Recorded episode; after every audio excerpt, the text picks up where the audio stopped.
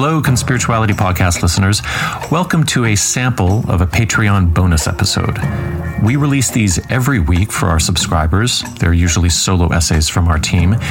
It costs $5 a month for access, and the support helps to keep us ad free and editorially independent. You can sign up at patreon.com backslash conspirituality. Thank you. So we're doing we're doing feedback Monday. Okay. Today. And um, so I've got a couple of things, and I, I'm I, I, we were talking in Slack a while back about how um, you know the guys at uh, decoding the gurus do this really great and i think sometimes long-winded um, uh, you know um, survey of all of the reviews they get mm. on itunes. Uh, so they they they very like meticulously go over their feedback. Yeah. um, and then they assess you know is that fair? Is that not fair?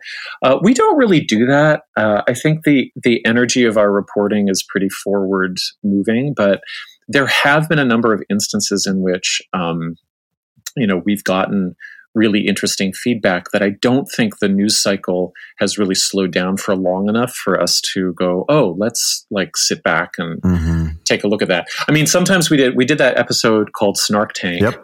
uh, when we got a bunch of, of feedback about you know how how we were so mean, um, and but but there are sort of these issues hanging in the air, and and so I wanted to bring uh, a bit of Facebook uh, spectacle to this episode by um, pointing everyone to uh, a very long and I would say uh, well intentioned and rich post by Dr. Lissa Rankin, friend of the friend of the pod. Mm-hmm. Um, and and then I thought it would be good to just sort of like take a look at what she has to say because um, I think it's actually really interesting and uh, and and and there's a lot to it, and then there's then there's a lot of comments as well. So, uh, Dr. Rankin, if you're listening, hello, thank you for your post. Um, and we're going to try to make a little bit of sense of it. So she we'll put it into the we'll put it into the show notes, but um, she does sort of two main things in it. She juxtaposes the tone of what we do from week to week against the tone and the kind of intentionality, I guess, of another podcast called A Little Bit Culty, which is run by uh, Sarah Edmondson and uh, and Nippy. I forget his last name. I'm sorry, Nippy. Um, and go ahead, Julian. No, I was going to say I don't know either. you don't know either, yeah, uh, yeah. Sarah and Sarah and Nippy, they are survivors of the NXIVM uh, high demand group, and they were heavily featured in uh, Leaving NXIVM on Netflix. Uh, they have a podcast. I've been on it. Um, I had a good time being a guest on it. Uh, there's a lot of crossover between our two pods. Um, we've we've interviewed some of the same experts, um, and so she is saying, uh, Dr. Rankin is saying that uh, they have a very sort of light touch uh, that allows people to share their cult dynamic stories. And then, somewhat relatedly, she's saying, uh, but the guys at Conspirituality Podcast, they're they're kind of um, they're kind of mean and they have some uh, misinformed views about alternative medicine. So I'll just read a little bit here. Uh, she says that um, given that the wellness, mind, body, yoga, and energy healing world I've been a part of went a little bit culty crazy during the pandemic, I've already listened to every episode of the Conspirituality podcast, and I was a guest on one episode, and I learned so much listening to them, and I'm so grateful for all they do. Serious kudos and high fives. Yes, high fives back. Thank you. But it's a small but, but necessary. In my opinion, they have a tendency to demonize and diminish some things in the realm of healing outside conventional medicine. And with all due respect, and given all they say about staying in their lane, they are not doctors, scientists, or healers, and I think they're just wrong. About some of what they say about alternative medicine. And it irritates me that they're so smug and self righteous in the way they tend to punch down on some alternative medicine practitioners and the modalities they practice, and to speak in a way that feels belittling, condescending, and is insensitive to those who have benefited from alternative medicine, even as they call out those who punch down. Um, and so I guess we can I guess we can start there. What what what um how, what does that how does that all strike you? Fair comment in terms of you know just just trying to what i hear her doing is you know orienting herself in relationship to what we do and then in relationship to what a little bit culty does and talking about some concerns that she has. Sounds like about, about some lack of nuance.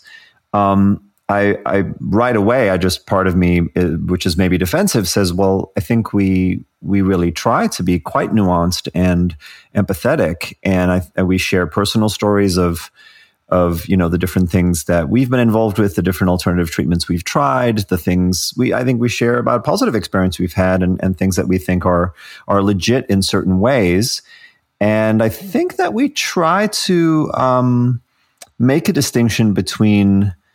Uh, overgeneralizing and, and specific criticisms. Uh, so yeah, I'm just not.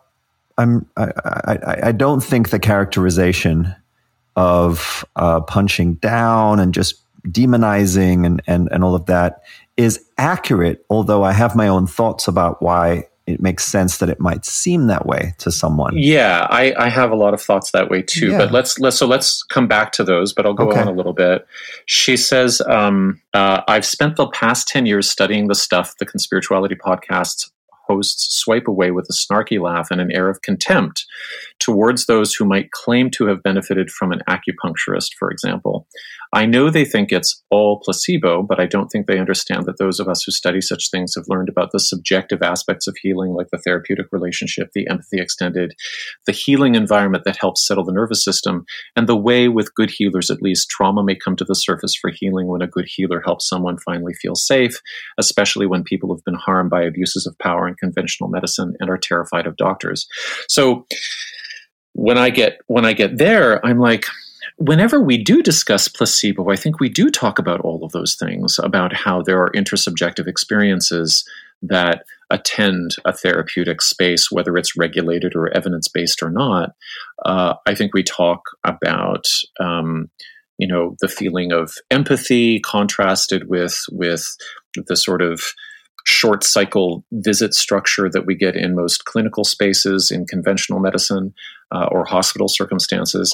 It's it's it's interesting that like I when we speak, do you feel that when you speak about placebo, you are dismissing something, or are you talking about something that's kind of mysterious and and fucking amazing to consider? I think that we've, you know, placebo is not something that we've returned to again and again. We have talked about it once or twice, but the the whole piece about, um, you know, institutional uh, issues issues with the medical model, issues with how people have been treated, issues of discrimination, and uh, you know, women being patronized, etc. That that run through the history of uh, medicine in the West. It's it's I feel like we, we've touched on that multiple times. Um, we've we've made empathic sort of um, attempts to put ourselves in the shoes of why someone might be vulnerable to certain kinds of medical conspiracy theories and to buying into certain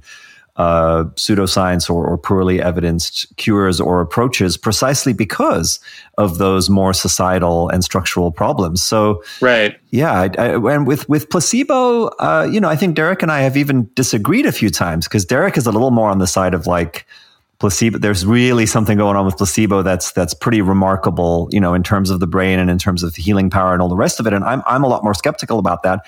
But none of this is because we haven't, you know done our homework. Like this is all stuff I've also been interested in for for decades and have looked into, and, and my opinion on it has shifted over time based on right. uh, both experiences I've had and and things that I've studied, both you know, sort of as a as a practitioner and as a as just someone who's interested in in a in uh, in receiving uh, right. certain modalities. So Yeah, it's not coming. This is this is a criticism that I that I hear that I've heard over the years so often from people who are involved in any particular set of um, yoga or wellness or spiritual kind of beliefs is they'll they'll often say, well, you obviously you have no experience in this field, or or you would you wouldn't be skeptical the way that you are, or you haven't had the experiences I've had, or you you haven't looked into it deeply enough. If you really studied it, then you would know that these concerns you're raising about whether or not it's scientifically valid or whether or not it's a scam that they're they're really superficial.